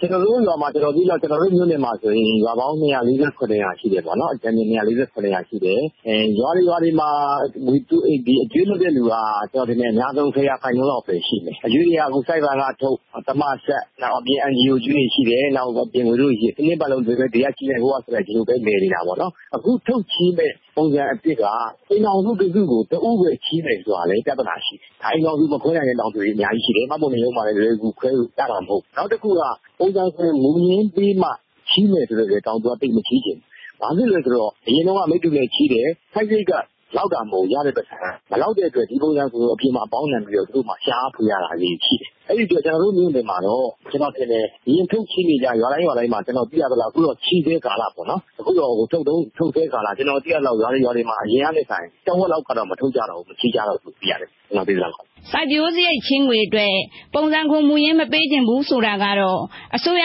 ချေးငွေက တောင်သူတွေအတွက် လောက်ငှတဲ့ငွေမဟုတ်ပါဘူး။ကြားထဲမှာ အရေးပေါ်ငွေလိုအပ်ပါက ပုံစံခွန်ကို အပေါင်ထား ချေးယူရတဲ့သူတွေရှိပါတယ်။ဒါကြောင့်လဲစိုက်စရိတ်ချေးရမှာ ပုံစံခွန်မူရင်း မပေးချင်ကြတာပါ။တောင်သူအများစုက ပုံစံခွန်မူရင်းတနေရာထဲမှာ ပေါင်နှံထားရတာတွေကြောင့် တောင်သူတွေလက်ထဲ မရှိတာက များကြပါတယ် အရင်ချင်းငွေကြေးပြီး ပုံစံကို မူရင်းအမှ ချေးယူခွင့်ရမယ်ဆိုတဲ့ စိုက်ပျိုးစရိတ် ချင်းငွေစနစ်သစ်ကြောင့် တောင်သူတွေမှာ ချေးယူငွေ ဆုံးရှုံးရမယ့် အခြေအနေမှာ ရှိနေကြပါတယ်။လက်ရှိအနေထားအထိ အိမ်အောင်စုဇယားက လုပ်လို့မလွယ်တာကြောင့် စီးပွားရေးမှာ ခွဲလုပ်ပေမဲ့အိမ်အောင်စုမခွဲရသေးတဲ့ပြဿနာတွေလည်းရှိနေပါတယ်။အိမ်အောင်စုတစုတည်းမှာတဦးပဲချေယူရမယ်ဆိုတာကလည်းပြန်လည်သုံးသပ်တဲ့ကိစ္စတစ်ခုဖြစ်နေပါတယ်။ပုံစံခုံမူရင်းရှိတဲ့လူတွေကကြပြန်တော့လေသူတို့လေတွေကသိန်း30 40တန်းတယ်ဒါပေမဲ့တသိန်းခွဲနဲ့အပေါင်းနှံလောက်ရမယ်ဆိုတော့သဘောတရားအဖြစ်မတရားဘူးလို့ခံစားရသူတွေလည်းရှိပါတယ်အခုဆိုရင်တောင်သူတွေကလွှတ်တော်အမတ်တွေကတဆင့် ပုံစံကိုမူရင်းနဲ့ မချေးကျင်တာကို အစိုးရကိုတင်ပြဖို့ အစီအစဉ်တွေလှုပ်ဆောင်လာကြပြီ ဖြစ်ပါတယ်။ဇွန်လ2ရက်ကစကိုင်းတိုင်း တောင်သူလယ်သမားသမဂ္ဂ ဦးဆောင်ပြီး ဝက်လက်မြို့နယ် ရွာကကြီးကျေးရွာမှာ ကျေးရွာပေါင်း9ရွာက တောင်သူ1200ကို ကိုစားပြုတဲ့ တောင်သူ300ဟာ မိုးစဘာစိုက်က2000ကျော်အတွက် ပုံစံကိုမူရင်းကို အပေါင်ထား ချိရမယ်ဆိုရင် စိုက်ပျိုးစရိတ်ချင်းငွေ မယူဘူးလို့ ဆုံးဖြတ်ကြတယ်လို့ သိရပါတယ်။ ဒီအကြောင်းနဲ့ပတ်သက်ပြီး တောင်သူအရေးဆောင်ရွက်သူ ဦးတင့်လွင်က အခုလိုပြောပါတယ်။ကျနော်တို့ ၂ ရက်နေ့က ရွာ ၇ ရွာကို ကိုယ်စားပြီးတော့ တောင်သူအင်အား ၃၀၀ တက်ပါတယ်။ကျနော်ကတော့ စစ်ကိုင်းတိုင်း တောင်သူလယ်သမားများသမဂ္ဂ ဥက္ကဋ္ဌအနေနဲ့ တက်ပါတယ်။အမျိုးသားလွှတ်တော်က ဦးအောင်မျိုး တောင်သူလယ်သမားရေးရာကော်မတီ အဖွဲ့ဝင်တက်ပါတယ်။ရွာ ၇ ရွာက လယ်သမားတွေက နိုင်ငံတော်အစိုးရကနေပြီးတော့ စိုက်ပျိုးစရိတ်ချေးငွေကို ပုံစံခွန်မူရင်းပေးမှ ဧကကိုတသိန်းခွဲချေးမယ်ဆိုတဲ့ကိစ္စကို လယ်သမားတွေက လုံးဝမကျေနပ်တဲ့အတွက် ရွာ ၇ ရွာက လယ်သမားတွေက စိုက်ပျိုးစရိတ်ချေးငွေကို လုံးဝထုတ်ချေးမှာ မဟုတ်ပါဘူးလို့ဆွေးနွေးပွဲလုပ်ကြပါတယ်ဗျာ။”အဲဒီလို ပုံစံခွန်မူရင်းပေးပြီး ချေးရတဲ့ကိစ္စအပေါ် တောင်သူလယ်သမားတွေရဲ့ မကျေနပ်မှုကတော်တော်ကြီးများလာပါတယ်။ဒါ့အပြင်မန္တလေးတိုင်းမြင်းခြံ၊မကွေးတိုင်းငဖဲမြို့နယ်တွေကတောင်သူလယ်သမားသမဂ္ဂတွေကလွှတ်တော်အမတ်တွေနဲ့အခုရက်ပိုင်းတွေမှာပုံစံခွန်မူရင်းပေးရတဲ့ကိစ္စအပေါ်တောင်သူဆွေးနွေးပွဲတွေကိုခပ်စိပ်စိပ်လုပ်လာတာတွေ့ရပါတယ်။ဒါကြောင့်ချေးငွေစနစ်သစ်ဟာတောင်သူတွေနဲ့အစိုးရကြားတမင်တကာအမြင်ဆောင်နာကျည်းမှုတွေဖြစ်အောင်လုပ်ထားသလိုဖြစ်နေတာကြောင့် ချေးငွေမူဝါဒကို ပြန်လည်သုံးသပ်ပြီး အမြန်ဆုံးပြင်ဆင်ဆောင်ရွက်သင့်ပါကြောင်း တိုက်တွန်းလိုက်ရပါတယ်။ကျေးဇူးတင်ပါတယ်ရှင်။ကျမခင်မျိုးသွယ်ပါ။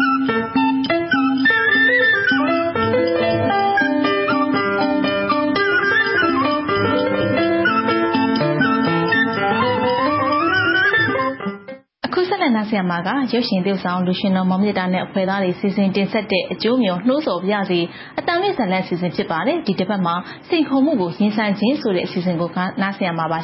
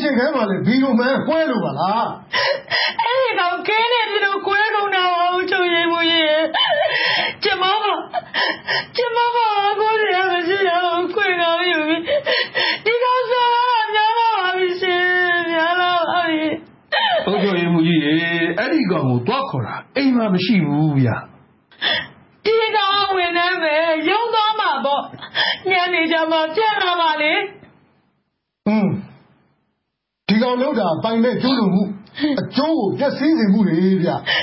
ဗျဒါကြာသွင်းမှုမြောက်နေတယ်ဒီတော့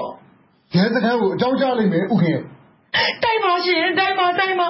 ဒီကောင်တောင်းကြမှာအေးမယ်တီတီချာချာစစ်ပြီးမှလုတ်ပါအုပ်ချုပ်ရေးမှုရဲ့ဆန္ဒမစောပါနဲ့ဒီကောင်နဲ့ဟာဒီကောင်မလေးကချွေမကင်းမျိုးမကင်းတွေဗျခိုင်လုံးမှအကြောင်းကြားတာအမှားဘူးနော်ဘယ်လေဟုတ်တာပါပဲ ဒါနဲ့နေကိုဒီကောင်လောက်တော့မြင်တဲ့တက်တွေပါမရှိဘူးလားရှိပါရဲ့ရှင်ရှိပါရဲ့ဟိုဘက်လေးအိမ်ကလူတွေအကုန်လုံးမြင်ကြပါတယ်โอเคဟွန်းဒီတိုင်းဆိုရင်တော့ဒီကိစ္စကိုညမှာပဲကျွန်တော်ရုံးမှာဖြေရှင်းကြတာပေါ့ဗျာလောလောဆယ်တော့ဟိုဘက်အိမ်ကိုသွားမေးကြအောင်ကောင်းတာပဲတွားကြတာပေါ့ကျမလည်းလိုက်ပဲဟဲ့နေမလိုက်နဲ့ညကြမှာရုံးကိုလာခဲ့ကဲအချွေမှုကြီးတွားကြရအောင်တော့တော့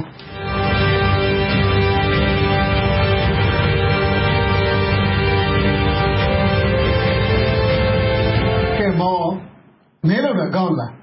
ဟမ်မောင်အောင်မင်းကွာမိမတယောက်တည်းရှိတဲ့အိမ်ကိုခြံစည်းရိုးတွေဖြက်အိမ်ထဲကိုခဲနဲ့ပြစ်ပါဇက်ကမကြောက်မနာတာဆဲခဲ့တယ်ဆိုတော့ကျွန်တော်ဘာလို့မိလို့လဲဆိုပြီးမင်းပါဇက်ကပြောတာမင်းမလူစိတ်မှရှိသေးရဲ့လားဟင်မောင်ဟာကျွန်တော်မလုပ်ဘူးကျွန်တော်မလုပ်ရပါဘူးဗျာဟဲ့တကောကခိုးတယ်ပြောမလားဟဲ့ဟဲ့ခေလေး နင့်မမေးနဲ့ဝင်မပြောနဲ့လေဟာဒီမှာလူကြီးတွေစစ်နေတယ်နင့်ပါဇက်ပိတ်ထားစမ်းဟာဟုတ်ကဲ့ဒီကလေးမနဲ့မင်းကဆွေမျိုးစုမောင်အိုးစက်နိုင်မငရုတ်သေးပါတော့ကဲဝင်ပြီးရှာရှိနေတယ်မှာဟာဟဲ့မောင်မင်းကိုမေးတာဖြေလေကွာသူသူကကျွန်တော်အကိုရဲ့မိန်းမပါကျွန်တော်မကြီးပေါ့ဗျာဒါပေမဲ့အကိုကတော့သုံးသုံးသွားတာကြာပါပြီอืมအ ကူမရှိလဲကို့မကြီးอ่ะကို့မကြီးပဲကွာကို့အမပဲပေါ့ဒါကများမင်းကပြဿနာဖြစ်ရတယ်လို့ကွာခက်ပါလားဗျာကျွန်တော်သူ့ကိုဘာမှမလုပ်ပါဘူးဆိုလေးအိမ်ထဲကလူတွေအကုန်လုံးကမင်းလောက်တာမြင်ပါတယ်လို့တက်တည်ထွက်ထားတယ်ကွာမင်းစွတ်ပြင်းမနေနဲ့သွားပါပြီဗျာဒီပဲအုတ်ချွေးမှုရဲ့အဲ့ဒီလေးရင်တိုင်းကလူတွေကဒီမိန်းမကြီးနဲ့ပလိလူဘူးဆိုတွေဗျာ ကျွန်တော်ကမတရားထိုးချကြမှာပေါ့ ကျွန်တော် အမှန်တိုင်း ပြောပါမယ်ဗျာ တကယ်တော့တာက သူပါဗျ သူကမှ ကျွန်တော်ကို ဆဲလေဆဲတယ် အိမ်ထဲကိုလည်းဂင်းနဲ့ပြစ်တယ် မောင်အောင် မင်းပောက်ရတွေရှောက်ပြောမနေနဲ့ အဲ့ဒီလို လုပ်တယ်ဆိုရင် မင်းတိုင်လေ မင်းက ဘာဖြစ်လို့ မတိုင်လဲ မတိုင်ဆို ဒီလို ကောက်ကြည့်မယ် မထင်လို့ပေါ့ဗျာတွားလိုက်သူအခုမျက်နှာထောက်ပြီးပြီးခံနေလိုက်တာ အခုတော့ तू ကဥအောင်တန်ရတယ်လို့ တကယ်လုပ်တာက သူဗျသူသူ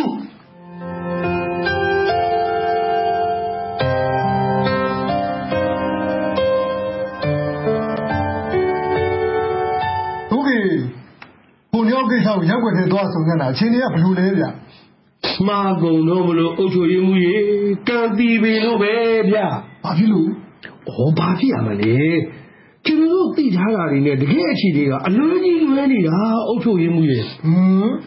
တကယ်လွန်တာကဟိုခင်လေးဆိုတဲ့မိန်းမသူကအပြင်းလဲလုပ်သေးဥအောင်လက်တိုင်သေးလို့သွားတာအာကျွန်တော်တို့ကိုယ်တိုင်ဘဲအိမ်တွေကိုစစ်ထားတာပဲဗျအဲဒီဘေးအိမ်တွေကဒီမိန်းမရဲ့အလိုလူအလိုပါတွေဖြစ်နေတယ်အုတ်ချိုရင်းမှုရဲ့ဟောဗျာဖြစ်ပုံကဒီလိုဗျမောင်အောင်အကိုနဲ့အဲ့ဒီခင်လေးတို့ညားကြတော့ ခုမောင်အောင်နေတဲ့အိမ်မှာအတူတူနေကြတယ်အဲ့ဒီလိုနေရာကနေပြီးမောင်အောင်အကိုကြီးဆုံးသွားတော့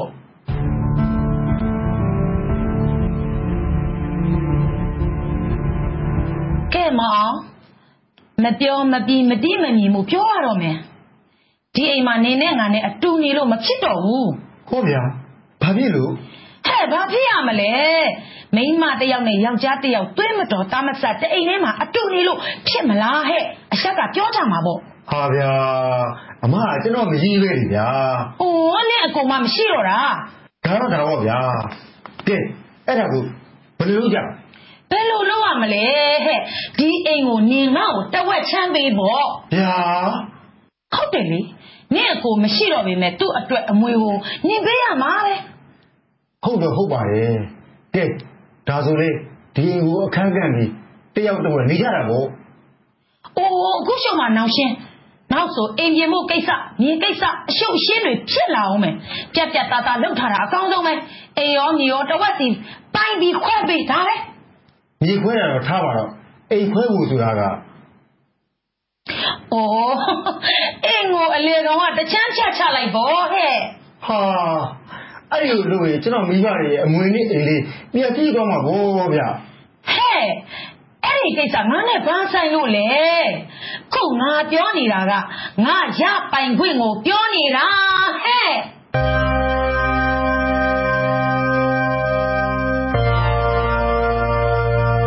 အဲ့ဒီပြဿနာ ဘယ်လိုပြီးသွားတာလဲဗျ ဘယ်လိုပြီးသွားလဲဆိုတော့ဗျာမောင်အောင်က သူ့မိဘထားခဲ့တဲ့ အိမ်လေးကို မဖြတ်ချင်တော့ အိမ်နဲ့မြေကိုအဖိုးပြပြီးခင်လေးကိုပတ်စံအပ်ပေးလိုက်ရတယ်ဗျဘယ်ပတ်စံတစ်ဝက်ရလို့အေးပြီမထင်နဲ့ပြို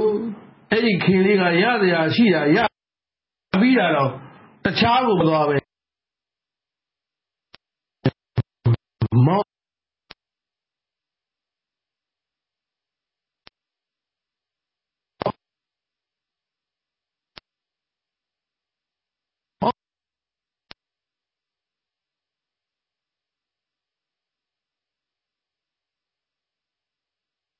လီဩမောင်ကဘာပဲဖြစ်ဖြစ်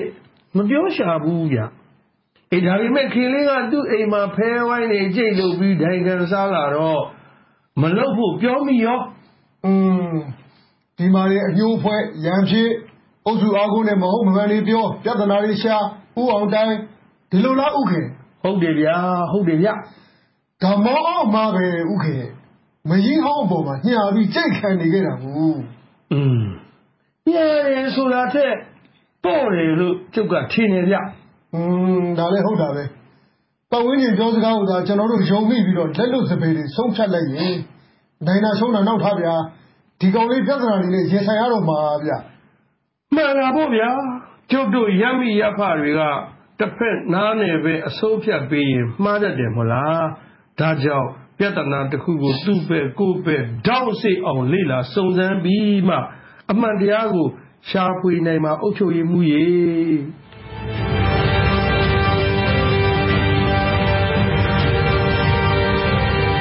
อืมကိုတာကြီးပြောပြတဲ့ဇလန်းကတပုတ်ဦးနဲ့စာဘူးတောင်ဆိုသလိုရှုပ်နေတာပဲဒါနဲ့ဘာဖြစ်လို့ဒီဇလန်းကိုပြောပြရတာလဲဟင်အကြောင်းတစ်ခုခုတော့ရှိမယ်လို့ကျွန်မထင်တယ်ရှိတာပေါ့မိကြားရဲ့ အခုဒုနိုင်ငံမှာဖြစ်နေတဲ့အနောက်တကားကိစ္စတိုင်းရင်းသားဖြစ်တဲ့ရခိုင်အရေးကိစ္စအဲ့ဒီအတွက်တောကဖြစ်မိလို့ကြုံခဲ့ဘူးတဲ့ဇက်ကြောင်းလေးကိုပြောပြတာပါဟာအဲ့ဒီကိစ္စကအခုနိုင်ငံတကာရဲ့ဖိအားပေးမှုကိုခံနေရတယ်ဗျာနော်ဟွန်းဖိအားပေးခံရတယ်မပြောနဲ့လေဗျာပြည်သူရေးကနေနိုင်ငံတကာကြီးဖြစ်လာပါမယ်ကိုဖီအာနယ်ကော်မရှင်ကိုတွင်းမလာပါနဲ့လို့အတန်တန်ပြောနေတဲ့ကြားကသို့သွင်းခဲ့ရတာကို ခုတော့ဖြစ်ပြီပေါ့တိုင်းကျော်ရဲ့နင့်အုံနောက်တစ်ထွာလောက်နဲ့အပြစ်တင်မနေစမ်းပါနဲ့ဟဲ့တိုင်းကျော်ကြီးမင်းအမြင်ကခုလိုဖြစ်ရတာကိုဖီအာနန်ကော်မရှင်ကိုတင်သွင်းတဲ့အစိုးရမှာအပြစ်ရှိရဆိုပါတော့ဒါပဲပေါ့ဗျဒါပဲရှိတာပေါ့မင်းကဥပမာပေးပြီးရှင်းပြပါမယ်ကွာငါတို့နိုင်ငံလွတ်လပ်ရေးရဖို့အတွက်ဘုံကျုပ်အောင်ဆန်းဟာဖက်စစ်ဂျပန်တွေကိုခေါ်သွင်းလာခဲ့တယ်နော်အေးလေ နောက်ပိုင်းမှာ ဖက်စစ်တွေဟာ တို့တိုင်းသူပြည်သားတွေကို ညှဉ်းပန်းနှိပ်စက်ခဲ့ကြအဲ့ဒီလို ညှဉ်းပန်းနှိပ်စက်ခံရတာရဲ့ အဓိကတရားခံဟာဘုံကျုပ်အောင်ဆန်းလားကြည့်ပြော ပေါက်တီးပေါက်စားဗျာဘိုလ်ချုပ်အောင်ဆန်းက မြန်မာလွတ်လပ်ရေးတွေလောက်ခဲ့တာပဲ သူသွေးတွင်မသွေးတွင်ဂျပန်က မြန်မာပြည်ကို ဝင်တော့မှာပဲဟာတပိုင်းကိုလေ့လာရင်အပြစ်ကာကြီးပဲအေးဒါပေမဲ့ အကျိုးကျေးဇူးကနေချက်အင်္ဂလိပ်တွေ ထွက်ပြေးသွားရတယ် မြန်မာတွေ လွတ်လပ်ရေးတိုက်ပွဲတွေ့ကြုံတဲ့ ရဲဘော်သုံးချိတ်လူခေါင်းဆောင်ကောင်းတွေ ရလိုက်တယ် လွတ်လပ်ရေးအတွက်လည်း လမ်းစာပေါ်လာခဲ့တာပေါ့လို့ ကဲ တိုင်းရော အဲ့အရာတွေကို မင်းလက်ခံမလား ဒါတွေကို လက်မခံရင်တော့ဘယ်ရမလဲ တကယ်လည်း ဖြစ်ခဲ့တာ ဒါပေမဲ့ အခုကိစ္စက နေဦး ဆုံးအောင် နားထောင်ပါဦးကွာခုကိစ္စမှာလည်း အစိုးရက မစ္စတာကိုဖီအာနန် ကော်မရှင်ကို သွင်းသည်ဖြစ်စေ မသွင်းသည်ဖြစ်စေ နိုင်ငံတကာအရေး မလွဲမသွေ ဖြစ်လာတော့မဲ့ကိစ္စကွာဘာဖြစ်လို့တစ်ပတ်လူ့ဖွဲ့စည်းက ဒီလိုဖြစ်အောင် အနှစ်နှစ်အလားလားကြိတ်ပြီး ကြံစီနေခဲ့ကြလို့ပဲ ပြဿနာတွေ ဖန်တီးမယ် နိုင်ငံတကာကို အရင်ဆုံးဥအောင်သတင်းဖြတ်တယ် လုံသက်တွေကို အတီထင်ရအောင်နှီးမျိုးစုံနဲ့ ပုံဖော်မယ် ဒီမှာရင် လူအခွင့်အရေး ချိုးဖောက်မှုဖြစ် နိုင်ငံတကာက မြင်လာမယ် လူသားချင်းစာနာထောက်ထားတဲ့အနေနဲ့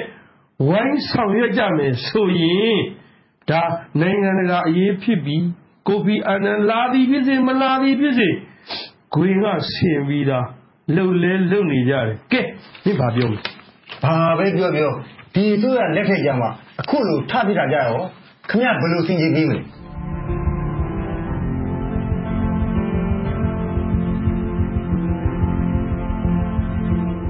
တိုင်းတော်ကြီးမင်းသမိုင်းကိုလေ့လာဖို့လိုတယ်ကွာ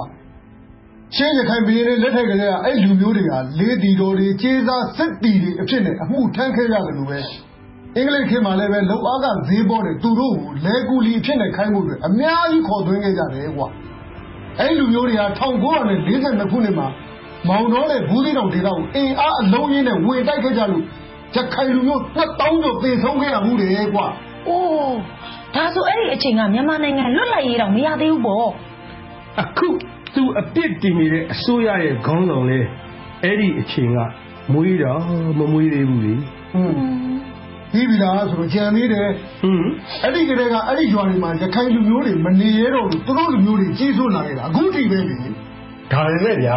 နေအောင်တိုင်းရောကြံသေးတယ်ကွာမင်း ဒါပဲမမဲ့နဲ့ဖတ်စာဖလာအစိုးရလက်ထက်မှာ တန်ရှင်းပါတီကမဲရလို့ဇောနေအဲ့ဒီလူမျိုးတွေကိုနိုင်ငံသားပေးပြီးမဲထည့်ခွင့်ပြုခဲ့လို့ခုလိုခေါင်းထောင်လာခဲ့တယ်ဆိုတာသတိပြုရမယ်အေး1988ခုအရေးအခင်းဖြစ်တဲ့နှစ်မှာလဲလုံခြုံရေးအားနည်းနေတာကိုခွင့်ကောင်းယူပြီးအဲ့ဒီလူမျိုး9000ကျော်ဟာမောင်တော်ကိုတိမ်ဖို့ကြိုးစားခဲ့ကြသေးတယ်။အိုးအများကြီးပါလား။ဟုတ်တယ်မိကြရေ။ အဲဒီတော့ရဲတဲ့လုံနေတာနိုင်အောင်မခုခံနိုင်ခဲ့မတွေးရကြပဲ။ဒါရင်ဘယ်ကောင်းမလဲ။1998ခုနှစ်မှာလည်းပဲ RNO တောင်းကျမ်းသူအဖွဲ့ကအဲ့ဒီလူမျိုး9000ကျော်ကိုဥဆောင်ပြီးတော့မောင်တော်ကဘုံကြီးကျောင်းတွေလူတွေရက်ွက်တွေကိုအတိတ်ဝင်ဖျက်ဆီးလူတွေကိုတတ်ဖို့ကြိုးစားခဲ့ကြတယ်ရဲတွေသာပြေးထန်ခုခံခဲ့ကြလို့တော့ဟမ်နှုတ်ဘုံရဲ့တမိုင်းဆိုးတာကြာပေါ့မှန်တာကိုယ်ဗျာဒါရီတော့မသိခဲ့တာအမှန်ပဲဗျာ စစ်အစိုးရလက်ထက်မှာလဲမဲရလိုမှုတစ်ခုတည်းနဲ့ပိုက်ကတ်တွေထုတ်ပေးပြီး2010ရွေးကောက်ပွဲမှာသူတို့ကိုမဲပေးပိုင်ခွင့်ပေးခဲ့ကြတယ်။အဲဒီတုန်းကဆိုသူတို့လူမျိုးတွေလွတ်တော်တဲတော်ရောက်လာကြသေးတယ်လေ။အေးပါ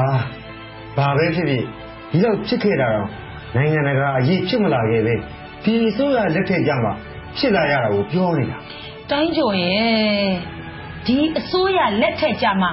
ရခိုင်ကရေခင်30ကိုအာစာအကျန်းဖက်အဖွဲ့တွေကတနေ့တည်းတစ်ချိန်နဲ့ဝင်အကျန်းဖက်ခဲ့လို့ရခိုင်ပြဿနာကမီးပြန်တောက်လာခဲ့တာပေါ့ဟဲ့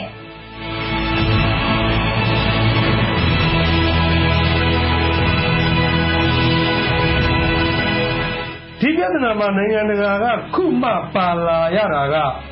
သူတို့ကလည်းခုမှနိုင်ငံတကာကိုထိုးဖောက်တည်ဖြတ်ခဲ့ကြတာဟုတ်ကွာဘာဖြစ်လို့ခုမှလုပ်တယ်လဲသိလားတို့နိုင်ငံဟာခုချိန်မှာအင်အားအချိနဲ့ဆုံးကာလဖြစ်နေတယ်နွားကွဲတဲ့ကာလမို့ကြားဆွဲဖို့အချိန်ကောင်းဖြစ်နေလို့ဟေးဖြစ်နေလို့ဟာဟုတ်ပါရှင်အစိုးရနဲ့တပ်မတော်ကလည်းဤလဲလဲတိုင်းရင်သားအချင်းချင်းကလည်းဤဆုပ်ဆုပ်ဒီကြတဲ့နိုင်ငံရေးပါတီတွေကလည်းနောက်ကျောကိုဓာတ်နဲ့ထိုး နှစ်ဖက်အုပ်စုကလည်းဆဲလိုက်ဆိုလိုက်ဒီနိုင်ငံမှာကြားဆွဲမခံရရင်ဘယ်နိုင်ငံအဆွဲခံရတော့မလဲရှင်ငါအခုပြောတဲ့ဇလန်းတွေကလို့မမှန်တဲ့သူကအုပ်စုဖွဲ့ပြီးအကောက်ကျန်တယ်ဒါကိုလာစစ်တဲ့သူတွေယူအောင်လှုပ်ဆက်ခင်းပြီးညီညီညာညာဝိုင်းတွန်းညာဒီတော့စစ်ဆေးတဲ့သူတွေက မူမမှန်တဲ့လူတွေပြောတာကိုလက်ခံရတဲ့အခြေအနေဖြစ်သွားတယ်မဟုတ်လားဟမ်အခုငါတို့နိုင်ငံရဲ့ရခိုင်ရေးကိုကုလသမဂ္ဂရဲ့လုံခြုံရေးကောင်စီငါးနိုင်ငံက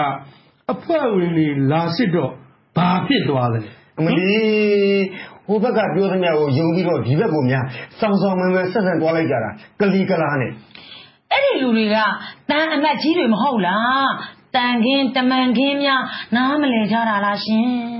လူတွေလည်းတော်တော်ခက်တယ်နော်ကုလသမဂ္ဂလုံခြုံရေးကောင်စီဝင်15နိုင်ငံမှာအမေရိကန်အင်္ဂလန်ရုရှားပြင်သစ်တရုတ်အဲ့ဒီ9နိုင်ငံကအင်အားကြီးနိုင်ငံတွေမို့လို့ဗီဒီယိုအာနာတုံးပြီးတော့ပယ်ချနိုင်ခွင့်ရှိတယ်ကွာကျန်တဲ့7နိုင်ငံကဘာတွေထောက်ခံထောက်ခံခုနပြောတဲ့အင်အားကြီးနိုင်ငံတစ်ခုခုကသဘောမတူရင်ဘာမှလုပ်လို့မရတဲ့သဘောရှိနေတယ်လေကွာဟင်းဒါဆိုအများဆန္ဒထက် အင်အားကြီးဆန္ဒကိုဦးစားပေးရတာပေါ့ဘယ်မှာလဲကြဒီမိုကရေစီကဲပါကွာကိုယ့်ဘက်ကဖြေရာရှိတာကကိုယ့်နိုင်ငံပေါ်အမှန်တိုင်းဖြစ်စေခြင်းနဲ့မိတ်ဆွေအင်အားကြီးနိုင်ငံတချို့လဲဒီဖွဲ့ထဲမှာပါနေလေတော့အရင်ကြီးစိတ်မပူပါသေးဘူးပေါ့အေးတတိယမှာကခုနဇလန်တွေကလို့ငါတို့တွေပေါ့ပေါ့တန်တန်နေနေကြတဲ့အချိန်မှာတစ်ဖက်ကစနစ်တကျအကွက်ဆင်ထားတယ် စီစီလုံးလုံးအကောင်ထဲပေါ်နေကြကဘာလဲမှာသူတို့လှုပ်ဆက်ကိုလက်ခံလာအောင်စီမံနေကြတယ်သူတို့ခြေလမ်းဥသွားတယ်လို့ပြောရမယ်ဒါကြောင့်ဒီကိစ္စဟာနိုင်ငံတကာအရေးဖြစ်လာရတာပဲထပ်ပြေးသွားတဲ့သူတွေကိုပြန်လက်ခံပါမယ်လို့ပြောထားတာပဲတက်သေးခိုင်လုံရင်ပြန်ခေါ်မယ်ခေါ်လဲခေါ်နေတာပဲလေလာမမလာတာဘာတတ်နိုင်မှာတော့ မိကြားရဲ့သူတို့လိုချင်တာဒါလောက်မကဘူးဟဲ့သူတို့ကရခိုင်ပြည်နယ်ကိုသူတို့နယ်မြေဖြစ်ခွဲထုတ်ပေးစေချင်တာအဲ့ဒီဒေတာကိုသူတို့နယ်မြေဖြစ်အပိုင်ကိုလိုချင်နေတာဖြစ်မှာထွက်ရနေတယ်ဗျာဖြီးရပါလိမ့်ဦးမယ်အဲ့ဒီလိုအာနဲ့ရင်းပြီးနိုင်ငံကိုကာကွယ်နေလို့မရဘူးတိုင်းကျော်ခုချိန်ကစိန်ခေါ်မှုကိုလက်တွေ့ရင်ဆိုင်နေရတဲ့ကာလဖြစ်တယ်လက်တွေ့ရင်ဆိုင်နေရတာမို့ လက်တွေ့ကျတဲ့စီမံဆောင်ရွက်မှုတွေကသာနိုင်ငံနဲ့အချုပ်အခြာအာဏာကို ကာကွယ်နိုင်မှာကွာလက်တွေ့ကျတဲ့စီမံဆောင်ရွက်မှုဆိုတာကဘာတွေလဲရင်ကိုတာကြီးအရေးကြီးဆုံးကတော့တာဝန်ယူရရမယ်တာဝန်ခံရရမယ်လက်ရှိဖြစ်နေတဲ့ပြဿနာပေါ်မှာအမှန်ကန်ဆုံးလေ့လာသုံးသပ်ပြီးကိုယ့်ဘက်ကတာဝန်ယူသင့်တာကိုမလွဲမသွေတာဝန်ယူရလိမ့်မယ်မှားရင်တာရှိရင်လည်းပေါ်ထုတ်ပြီးအရေးယူရမယ် ဒီလိုပဲကိုယ့်ဘက်ကမှန်ကန်နေရင်လည်းအမှန်တရားဘက်ကရဲရဲရင်းရင်းရက်တည်ရရဘယ်ဖိအားကိုမှခင်းဆိုင်ရမလို့ရက်တည်ချက်ကမှန်ကန်ရမယ်ရက်တည်ချက်ပြတ်သားရမယ်ဟုတ်တယ်မလားဗျာဒါပေါ့အောင်မညီပါတရားကိုနတ်ဆောင်တယ်ဆိုတာအမှန်တရားဟာဘယ်တော့မှမတိမ်ခေါ်ဘူးကွာဒါလောကသစ္စာပဲမကောင်းဘူးကျူးလွန်တဲ့သူဟာခွေယူကောင်းတာတမုန်းတယ်ပါကွာ ဇနိကံပပံဇနေတီလို့မြတ်ဗုဒ္ဓဟောခဲ့တာမို့ကိုလုတ်တဲ့ကံကိုခံစားရမှာပါမှန်တဲ့သူကိုအမှန်တရားကကာကွယ်ပေးတယ်လို့အမှားလုပ်တဲ့သူဟာလည်းလောကရဲ့ဒဏ်ခတ်မှုကိုမလွဲမသွေခံရပါလိမ့်မယ်ကွာအေးဒါပေမဲ့ကံကိုယုံပြီးတော့စူးပုံလေးရင်စူးစူးခံရမယ်နော်အရေးကြီးတာကအမှားမဖြစ်အောင်ငါတို့တတိရှိဖို့အတိရှိဖို့ တတိနဲ့အတိရှိဖို့အရေးကြီးတယ်ဟဲ့ဟုတ်တာပေါ့ခုချိန်ကငါတို့နိုင်ငံဖို့အရေးကြီးတဲ့ကာလကိုရောက်နေပြီညီညွတ်ကြဖို့လိုပြီတိုင်းရင်းသားအချင်းချင်းသွေးစည်းကြဖို့လိုပြီရှင်းမီးတွေငြိမ်းကြဖို့လိုပြီအစိုးရတပ်မတော်နဲ့ပြည်သူတည်တဲ့ပြည်သူအစိုးရပြည်သူတွေနဲ့တထက်တဲ့တသားတည်းဖြစ်ဖို့လိုပြီအာဏာရနဲ့အတိုက်ခံပါတီတွေဟာ သဘောရိုးနဲ့နိုင်ငံကိုထူထောင်ကြဖို့လိုပြီငါတို့နိုင်ငံသားတွေအသိသတိပညာရည်နဲ့တွေးတော့မျှော်မြင်နိုင်ငံတွေပြည့်စုံဖို့လိုပြီချိန်ခေါ်မှုကိုရဲရဲမှန်မှန်ပြက်ပြက်သားသားရင်ဆိုင်ဖို့လိုပြီဆိုတဲ့အကြောင်းအကျိုးမျိုးနှိုးဆော်လိုက်ခြင်းနဲ့ဟာနှိုးဆော်လိုက်ခြင်းနဲ့ဟာ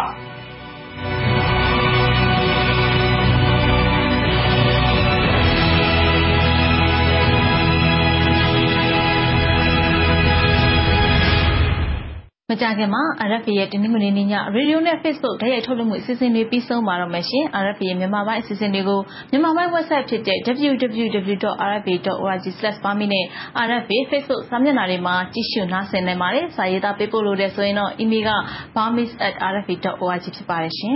RFA အစီအစဉ်တွေကို ကြည့်ရှုနားဆင်ကြတဲ့ ပရိသတ်တွေကို ကျေးဇူးတင်ရှိပါတယ် ဒီနေ့ည အစီအစဉ်မှာ ကျမတို့မင်းစင်နဲ့အမတ်စာနေထွန်းတို့က ပူးရဲတင်ပြပေးခဲ့ကြတာပါရှင်။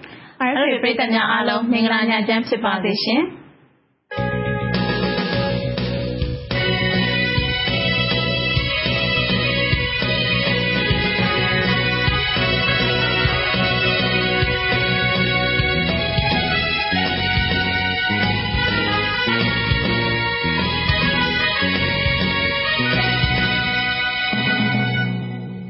You have been listening to Radio Free Asia.